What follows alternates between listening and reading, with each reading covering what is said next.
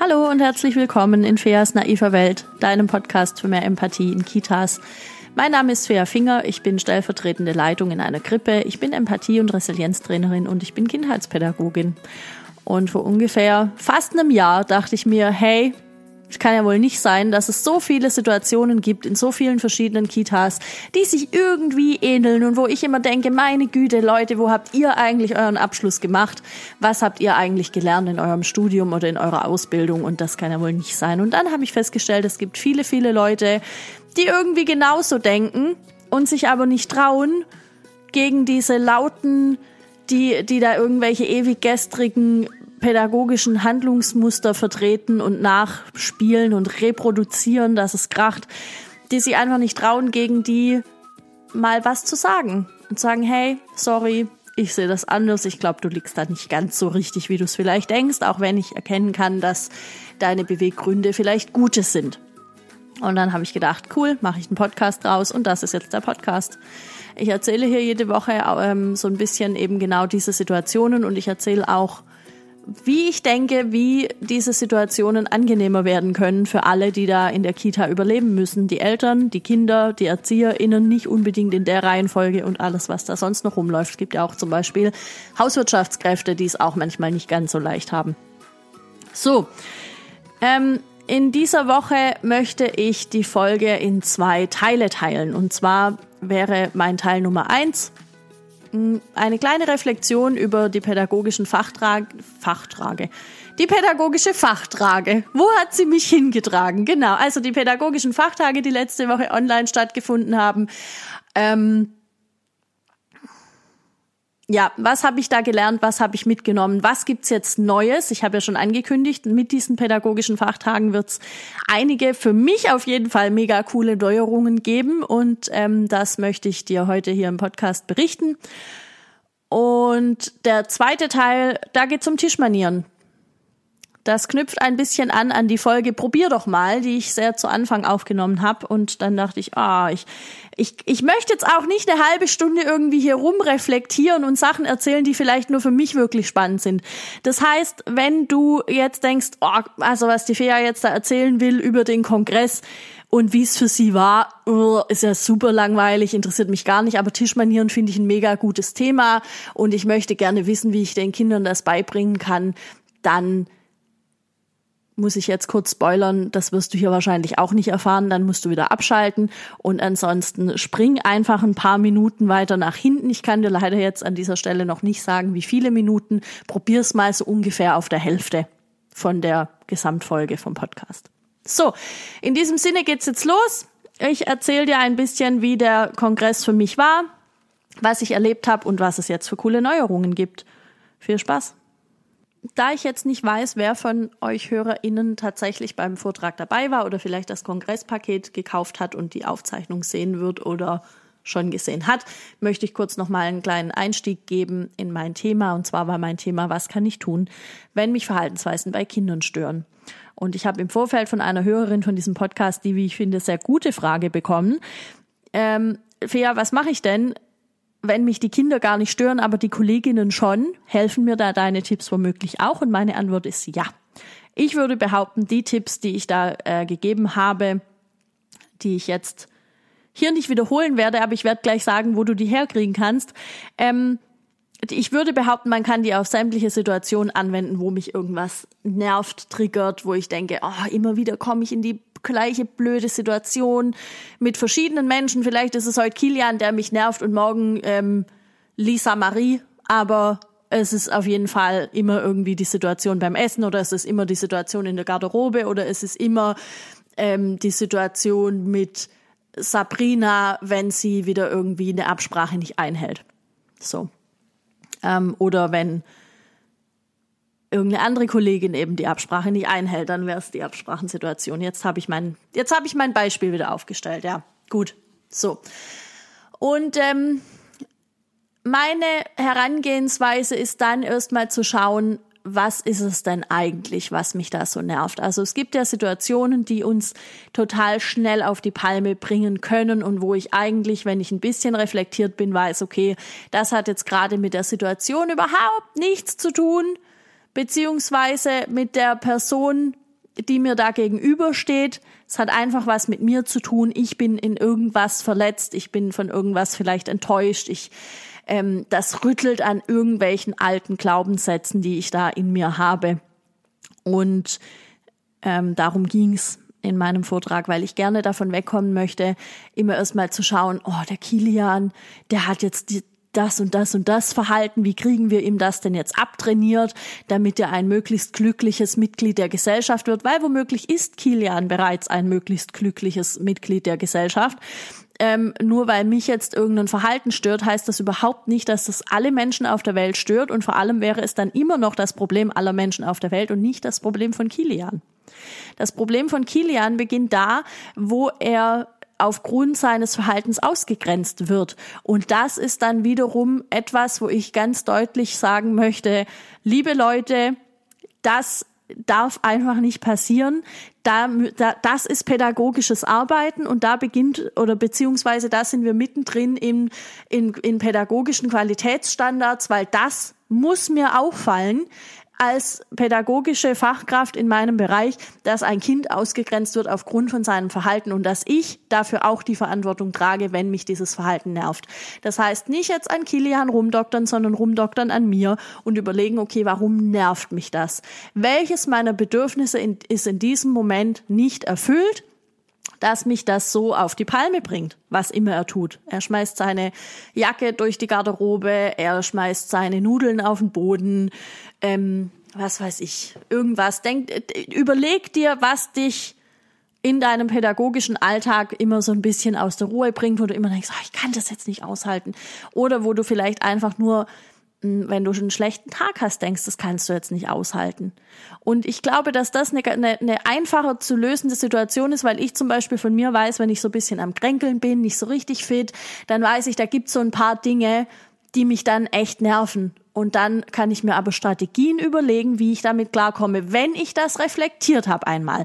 Wenn ich einmal weiß, okay, ähm, an Tagen, wo es mir vielleicht nicht so gut geht, aus welchen Gründen auch immer, sei jetzt dahingestellt, ja, und, und dann passiert die und das und das oder wir wollen das und das machen und ich kann das an dem Tag aber nicht so gut aushalten. Ich kann vielleicht an dem Tag, vielleicht kann mal nicht mal ich aushalten, dass Kinder mit Fingerfarbe an die Wände schmieren. Auch wenn ich in der Folge mit dem Basteln gesagt habe, in der naiven Welt wäre das bestimmt möglich. Vielleicht kann ich das an manchen Tagen nicht aushalten.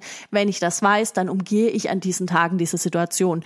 Und wenn ich aber sehe, dass das das Bedürfnis der Kinder gerade ist und die hätten da jetzt irgendwie richtig Spaß dran und das wäre jetzt gerade total eine wertvolle Lernerfahrung, dann kann ich zu meiner Kollegin sagen, liebe Kollegin, ich kann das heute nicht, ist es für dich leistbar? Ich würde dann die anderen fünf nehmen und mit denen ein Buch lesen oder ich würde mit denen in den Garten gehen. Irgendwas, was für mich dann eben auch geht. Das ist das Schöne an unserem Beruf übrigens. Ein, eins der schönen Dinge, die ich denke, ähm, die wir haben in unserem Beruf, ist, dass ich sagen kann, hey, ich gestalte mir meinen Tag ein bisschen so, dass er für mich auch passt. Mega geil eigentlich. So, also darum ging es in meinem Vortrag. Ähm, ich fand ihn eigentlich, ich fand ihn ganz gut. ich habe versucht, einfach so zu sein, wie ich sonst auch bin, weil ich dachte, ja, das wird schon passen. Und ähm, am Ende gab es auch sogar ein paar Fragen. Ich hatte bisschen Sorge, weil ich schon dachte, ich werde nicht die ganze Zeit brauchen, die ich hatte für meinen Slot. Dachte ich schon, oh.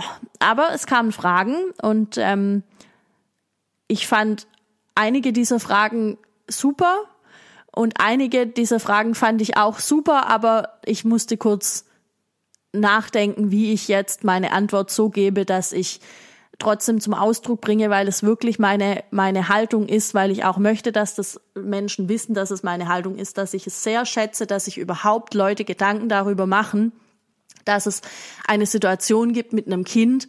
Und auch wenn dieser Gedankensprung noch nicht stattgefunden hat von oh wenn ich es jetzt wenn ich wenn ich meine Frage jetzt so stelle dann fange ich wieder an am Verhalten vom Kind rumzudoktern anstatt erst mal zu schauen wo, wo, wo komme ich denn da ins Spiel und wie könnte ich jetzt da was dran verändern? Ähm, ja, da musste ich dann kurz nachdenken, wie ich da meine Antwort formuliere. Aber ich bin insgesamt sehr froh, dass es doch Menschen zu geben scheint, die, die da ein bisschen ins Nachdenken gekommen sind, denn das war ja das Ziel. Also ähnlich wie ich letztes Jahr den Podcast gestartet habe, wo ich dachte, na, wenn ich einen Menschen auf der Welt erreichen kann mit dem, was ich hier mache, dann hat sich's eigentlich gelohnt und dann ist es cool. Und ich habe irgendwie reden können, weil ich rede ja auch gerne. Ähm, so ähnlich dachte ich mir das da auch und ich glaube, das hat äh, ganz gut funktioniert. Und ich muss sagen, ich bin jetzt auch fast eine Woche später immer noch ein bisschen gerührt von den ganzen, dem ganzen tollen Feedback, das ich bekommen habe, daraufhin von den vielen neuen Menschen, die jetzt auf meinem Instagram-Account sich tummeln und die jetzt sich vielleicht auch den Podcast anhören und ähm, ja, herzlich willkommen in der naiven Welt. Ich kann es nur noch mal sagen. Wir haben hier Spaß. Ich habe Spaß. Ich weiß nicht, wie es allen anderen geht. Ich habe Spaß. Genau. So, und jetzt wollte ich noch sagen, wo kriegst du den Vier-Schritte-Plan her? Und das ist eine der Neuigkeiten, die ich noch nicht verkündet habe. Ähm, und zwar hat mein Bruder, mein jüngerer Bruder, ich habe vorher immer gesagt, mein kleiner Bruder, aber er ist nicht kleiner, also mein jüngerer Bruder hat eine wunderschöne Website gebastelt für mich in, in vielen Stunden mühevoller Arbeit und ähm, ja, ich glaube auch nervenaufreibend, weil ich eben keine Ahnung habe von irgendeiner Art von Technik und einfach nicht weiß, was er von mir braucht manchmal. Ähm Aber auf jeden Fall hat er mir eine Homepage gebastelt, die kannst du dir gerne anschauen. Die heißt einfach fairfinger.de. Ist das nicht geil? Ich habe eine Homepage mit meinem Namen drauf. Und da findest du Informationen über mich ein bisschen, Informationen über den Podcast natürlich, die du vielleicht nicht unbedingt brauchst, weil du ja schon den Podcast hörst. Und ähm, jetzt auch drei Seminare, die ich anbiete. Und ich sag gleich, das ist nur der Anfang. Grundsätzlich können wir über alles reden, wenn du sagst, oh, ich hätte gern, dass wir ja zu irgendeinem anderen Thema, das bei uns in der Krippe brennt, irgendwie was sagt und da ihre Gedanken dazu einbringt, dann mache ich das natürlich auch total gern, gar kein Ding. Im Moment gibt's ein Seminar zu Partizipation in der Krippe und es gibt ein Seminar zu Essensgestaltung und natürlich gibt's ein Seminar zu, was kann ich tun, wenn mich Verhaltensweisen an Kindern stören. Natürlich.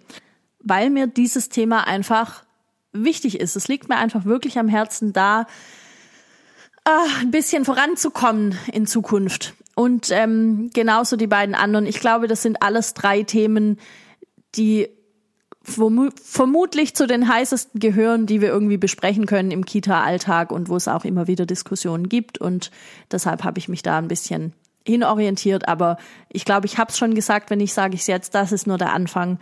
Ähm, es werden noch einige Sachen kommen, aber damit dachte ich, damit starte ich mal. Da stehe ich auf jeden Fall auf ganz guten Füßen. So, und dann ähm, wollte ich noch sagen, genau, deswegen habe ich das überhaupt erzählt mit der Homepage ähm, fairfinger.de. Da gibt's einen Punkt, der heißt Arbeitsmaterialien. Wenn du da draufklickst, dann kommst du bei einem PDF raus, das nennt sich vier Schritte ähm, zur Veränderung oder in vier Schritten zur Veränderung. Du wirst das finden. Das ist ein PDF. Lad dir das einfach runter. Ähm, und gib mir Bescheid, ob es dir geholfen hat. Das ist der Vier-Schritte-Plan, den ich erklärt habe am Kongress.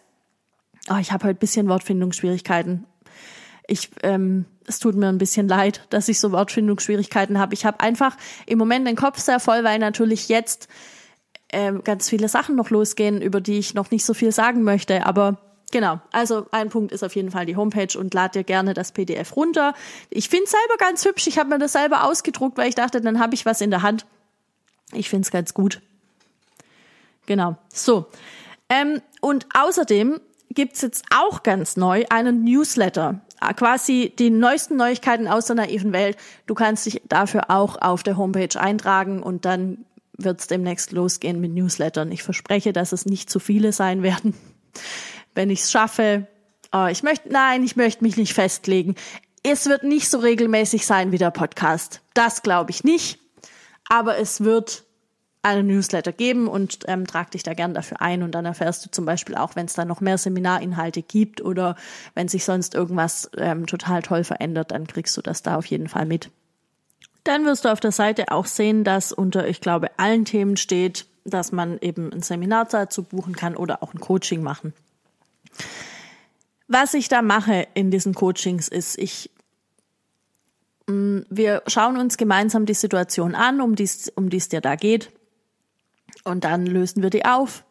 Wir bestimmen so ein bisschen oder wir finden eher raus, welches Gefühl hast du da, was, wo, wo sitzt das, mm, und sitzt da vielleicht noch ein alter Glaubenssatz dahinter. Und wenn du jetzt spontan sagst, oh, ich habe da ich habe da so ein Thema, das mich immer wieder verfolgt und ich weiß nicht so richtig, wie ich da rausfinde. Vielleicht hätte ich da gern mal ein Coaching, dann freue ich mich, wenn du mir schreibst. Und das geht jetzt nicht mehr nur auf Instagram und auf Facebook, sondern das geht jetzt auch per E-Mail und zwar an chat.fairfinger.de. Chat schreibt sich C-H-A-T und dann at fairfinger.de relativ einfach, finde ich. Das heißt, wenn du zu den Menschen gehörst, die jetzt sagen, oh, ich hätte voll Bock, so ein Seminar zu machen oder die Fea zu buchen für so ein Seminar oder ich hätte äh, richtig da ein Thema für ein Coaching und ich glaube, da wäre ich bei Fea gut aufgehoben. Aber ich habe gar kein Insta und ich habe auch kein Facebook, weil ich finde das voll dumm, ich will da, ich will, will das nicht unterstützen, was ich voll verstehen kann, ehrlich gesagt, dann schreib mir eine E-Mail. Voll einfach. Genau. So, ähm, ich glaube, ich habe jetzt alles gesagt. Und wenn nicht, dann habe ich ja noch ein bisschen Zeit, mir das auszudenken. Ich komme jetzt zum zweiten Teil. Das heißt, ähm, du bist jetzt wahrscheinlich schon ein bisschen vorgesprungen. Jetzt beginnt der zweite Teil. Es geht jetzt um Tischmanieren. Das ist ein bisschen harter Cut, ne? Naja, gut. Ich könnte jetzt so eine, so eine äh, Musik irgendwie einspielen oder ein Liedlein trällern, aber das mache ich nicht. Also, es geht um Tischmanieren. Ich weiß nicht mehr, wie ich da drauf kam. Ich habe mir das irgendwann mal aufgeschrieben als Thema. Und ich glaube, das ist wirklich auch schon eine Weile her, weil ich ja schon mal die Folge gemacht habe zu Probier doch mal. Und dann dachte ich, eigentlich muss man auch über Tischmanieren mal was machen, weil Tischmanieren sind ja sowas hoch angesehen. Es gibt ja dann noch den Knicke, der dann sagt, man darf nicht die Ellbogen aufstützen und man darf, man darf auch nicht schlürfen und man sollte nicht rülpsen und ähm, die Füße sollen wahrscheinlich so und so stehen und ich weiß nicht, ob das auch im Knicke steht, von, von wo nach wo man das Besteck benutzt und die Gläser und so weiter. Das ist alles im Kindergarten und vor allem in der Krippe noch ein bisschen viel. Das machen wir vielleicht nicht, aber was es da auf jeden Fall gibt, sind ähm, Löffel und Gabeln und eventuell für die größeren Kinder auch ein Messer, wo die dann schneiden können. Und vor allem in der Krippe habe ich öfter mal beobachtet, das heißt nicht, dass es das im Kindergarten nicht auch gibt, aber ich habe vor allem in der Krippe beobachtet, dass es ähm, immer wieder Kinder gibt, die eben gern mit den Fingern essen. Und nicht mal unbedingt nur die Kleinen, bei denen wird da immer noch so ein bisschen drüber hinweggesehen. Und es hat sich jetzt auch flächendeckend rumgesprochen, dass es wichtig ist für Kinder, diese Erfahrung zu machen, mit den, mit den Händen da mal in die Nudeln und in die Soße und das Fleisch irgendwie da rumdrücken und den Brokkoli und so und das auch mal fallen zu lassen und festzustellen, das fällt wirklich und Apfelmus fällt anders wie Erbsen und Reis zum Beispiel. Das hat sie irgendwie rumgesprochen und bei vielen ist es auch für kleinere Kinder akzeptiert. Aber anscheinend ist es so, wenn die einmal angefangen haben, mit Besteck zu essen, dann gibt es kein Zurück mehr. Dann müssen die das bitte für immer tun. So, damit geht's schon mal los. Und dann habe ich als Fachkraft mehrere Möglichkeiten. Ich kann mir jetzt überlegen, bestehe ich jetzt einfach heute mal da drauf oder würde ich einfach gern irgendwie, also es gibt ja dann Leute, die sagen, aber das ist auch voll wichtig zu sehen, können die das Besteck richtig halten und können die den Stift richtig halten und so, aber ich behaupte, dass es bessere Situationen dafür gibt wie eine Essenssituation. Denn was Essen vor allem soll, ist Spaß machen. Und ähm, jetzt möchte ich dich einladen, dir einmal kurz die Essenssituation vorzustellen wie die stattfindet in vielen Krippen. Da sitzt dann eine Erzieherin oder ein Erzieher mit fünf bis sechs Kindern am Tisch. Wenn es gut läuft, wenn es schlecht läuft, sind es noch mehr.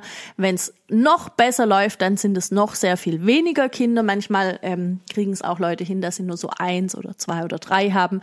Ähm, das ist auch abhängig davon, wie alt die Kinder sind. Also je, je jünger die sind, umso weniger Kinder sollten einfach an diesem Tisch sitzen, damit die den Überblick haben, damit es nicht irgendwie so ein so eine ultra krasse Situation wird mit, mit, mit mega vielen Leuten, weil, das wusste ich lange nicht, deshalb möchte ich das hier einmal sagen, Kinder empfinden Anzahl von Menschen sehr viel höher wie Erwachsene. Und je kleiner die sind, umso viel höher empfinden die das. Ich habe jetzt leider die Zahlen nicht parat, ähm, aber ich glaube, es sind mindestens doppelt so viele, wenn nicht sogar dreifach so viele. Aber ich glaube, es sind doppelt so viele. Ich, mu ich muss das nochmal nachlesen. Es tut mir ein bisschen leid, dass ich das jetzt nicht parat habe, aber ich wusste auch nicht, dass ich das erzählen werde. Meistens weiß ich immer erst, was ich erzählen werde in dem Moment, wo ich es ausspreche. Ähm, also das heißt, du kannst dir vorstellen, wenn du sechs Kinder am Tisch hast, dann fühlt sich das für ein Krippenkind an wie zwölf.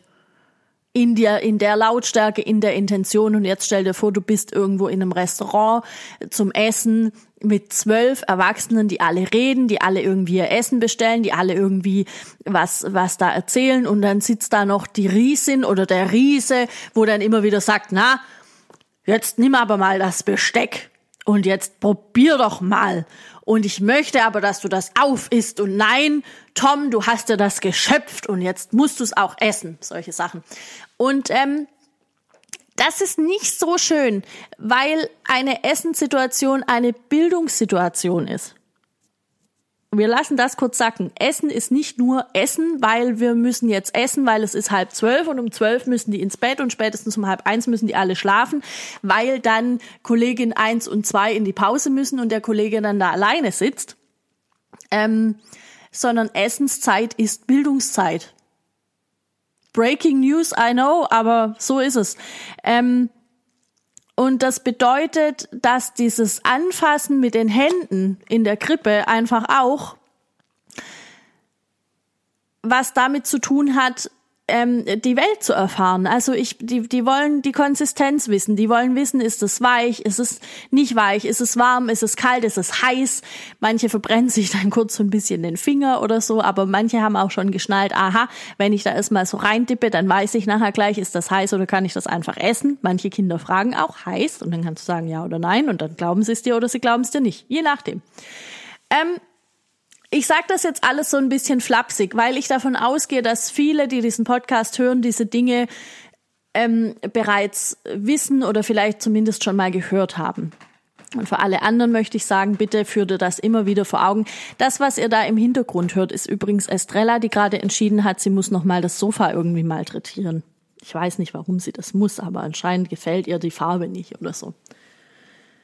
Und es regnet. Regen findet sie auch immer nicht so gut. Estrella ist meine Katze, für alle, die neu sind. Ähm, genau, das heißt also, wir sind jetzt in der Krippe und dann sitzt da jemand und sagt die ganze Zeit, jetzt nimm aber das Besteck. Ähm, und manchmal ist es nicht mal, dass die, dass die Kinder diese haptische Erfahrung machen wollen mit dem Essen und irgendwie die Konsistenz und so weiter rauskriegen wollen. Manchmal ist es einfach nur, die haben richtig doll Hunger und mit den Fingern essen geht einfach schneller und dann nehmen die das und stopfen das rein und dann sagt Uschi, oh, Tom, jetzt stopf aber nicht so. Aber Tom hat einfach so viel Hunger, weil der vielleicht schon die ganze Zeit vorher so Hunger hatte. Ja, hätte halt mal was gefrühstückt. Ja, hat er aber nicht. Warum nicht? Weil Tom nicht weiß, wie lange der Tag sein wird, bis es wieder was zu essen gibt. Ja, das musste er aber auch mal lernen. Ja, I know. Das sind alles Themen, die ich ähm, schon bearbeitet habe oder noch bearbeiten werde, aber ich finde, daran sieht man sehr schön, wie sich der Kreis immer wieder schließt, immer wieder zu den gleichen Themen hin. Und wenn ich einfach weiß, dass Tom so viel Hunger hat, dass er es dann mit den Händen reinstopfen muss. Und wenn es mir wichtig ist, dass er mit Besteck isst, weil er ist irgendwie dreieinhalb und er kann das eigentlich, und wir erwarten das auch im Kindergarten von den Kindern, ja, dann muss ich halt irgendwie in der Lage sein, ihm vielleicht um halb elf noch mal was zu essen anzubieten, damit er dann was essen kann. Ja, aber dann hat er keinen Hunger mehr beim Mittagessen. Ja, dann hat er halt da keinen Hunger mehr. Dann kann man vielleicht sagen, hey Tom, isst vielleicht nicht das ganze Brötchen, komm, wir schneiden dir da ein Stück ab. Dann hat er nicht mehr, dann verstehst du, worauf ich raus will? Dann hat er so ein bisschen was nochmal gegessen und kann dann vielleicht ein bisschen mehr in Ruhe Mittag essen. Weil es ist mir schon auch klar, dass es schön ist, dass wenn das Kind zu Mittag isst, weil ich dann den Eltern nicht erklären muss, warum es nichts gegessen hat. Aber manchmal sind das auch Phasen, die vorübergehen. Das, ähm, denke ich, muss man individuell machen. Hat aber recht wenig mit Tischmanieren zu tun. Im Übrigen habe ich, ähm, bevor ich jetzt dachte, ich mache Tischmanieren, habe ich mal kurz gegoogelt, was sagt denn ähm, Herr und Frau Google, was sagen die denn äh, zu Tischmanieren? Und da kommen lustige Sachen. Wenn du richtig mal lachen willst, schau dir bitte das an. Da stehen dann Sachen wie Tischmanieren, das müssen Kinder können. Spielerisch Tischmanieren lernen. Veranstaltet doch ein Spiel. Wer kann am saubersten essen, ohne dass irgendwas auf den Boden tropft? Das sind Tipps für Eltern, die die da kriegen. Und dann denke ich, okay, hey, für Eltern ist es vielleicht fein, weil Eltern natürlich nochmal einen anderen Anspruch haben und zu Hause finden Essenssituationen anders statt wie in der Kita. Aber wir sind das Fachpersonal in der Kita. Wir sind die Expertinnen für die Kinder und deren Entwicklung in der Kita, möchte ich explizit nochmal sagen, in der Kita, nicht für irgendwo sonst. Mm. Und ähm, wir sollten da unsere ähm, wie sagt man denn, unsere, unsere Werte und was wir zu Hause mit unserer Familie leben. Vielleicht ist mir zu Hause ein Gebet sehr wichtig vor dem Essen.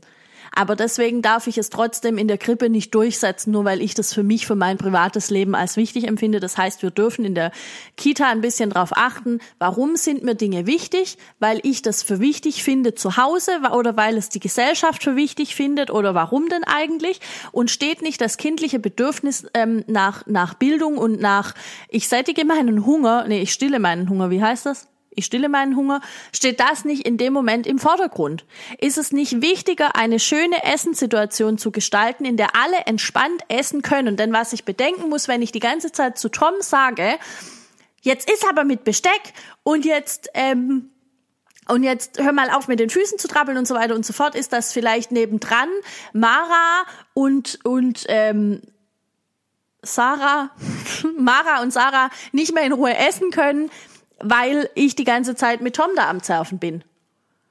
Das ist auch nicht schön. Und ähm, Kinder kriegen ziemlich schnell ein Gefühl auch für Atmosphäre. Und das heißt, mein Anliegen ist es immer, eine Essenssituation so zu gestalten, dass die schön ist für alle, auch für mich.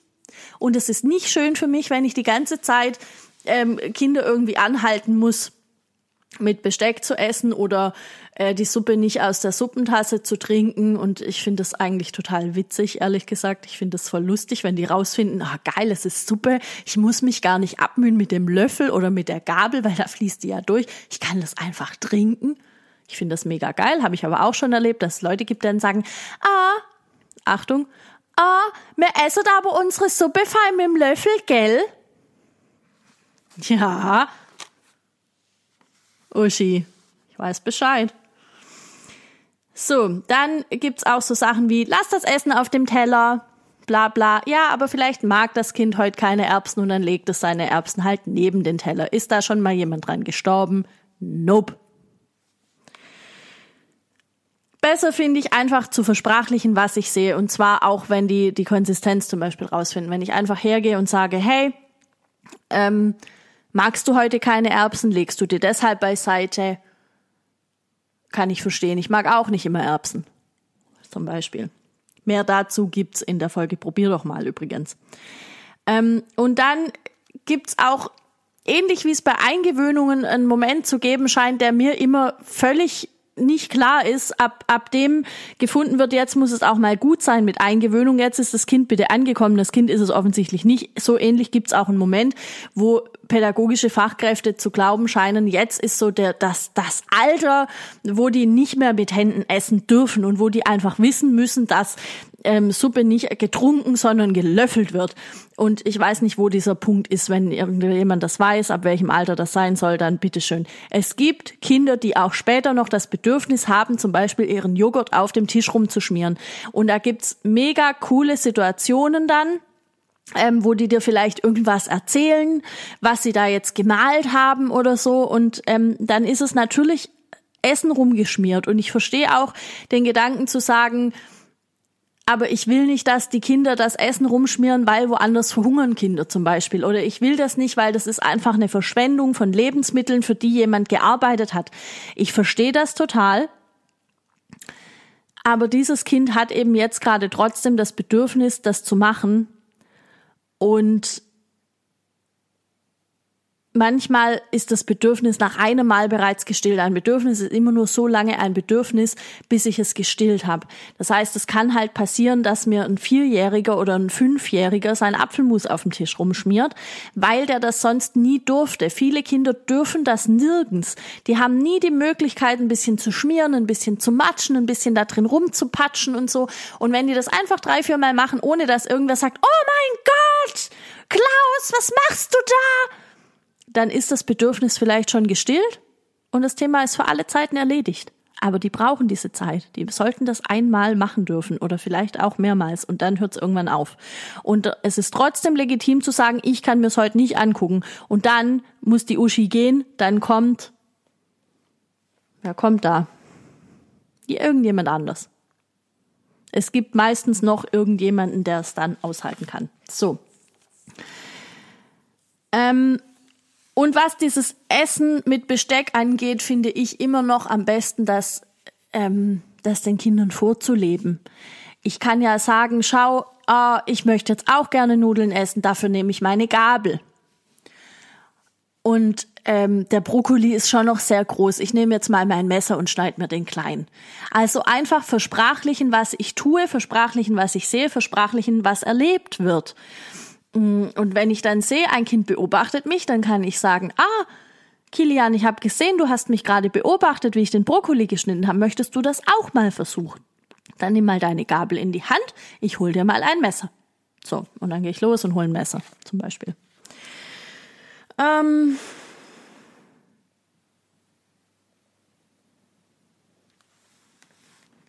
ich hoffe, ich habe alles gesagt und ich hoffe, ähm, du konntest mir folgen. Ich bin heute ein bisschen konfus. Ich habe das schon gesagt, ich habe einfach so viele Sachen im Kopf, aber es war mir wichtig, das jetzt einfach mal loszuwerden. Und weil ich wusste, ich kriege allein mit Tischmanieren nicht eine ganze Folge voll, bin ich jetzt ganz froh, dass ich das so ein bisschen verknüpfen konnte.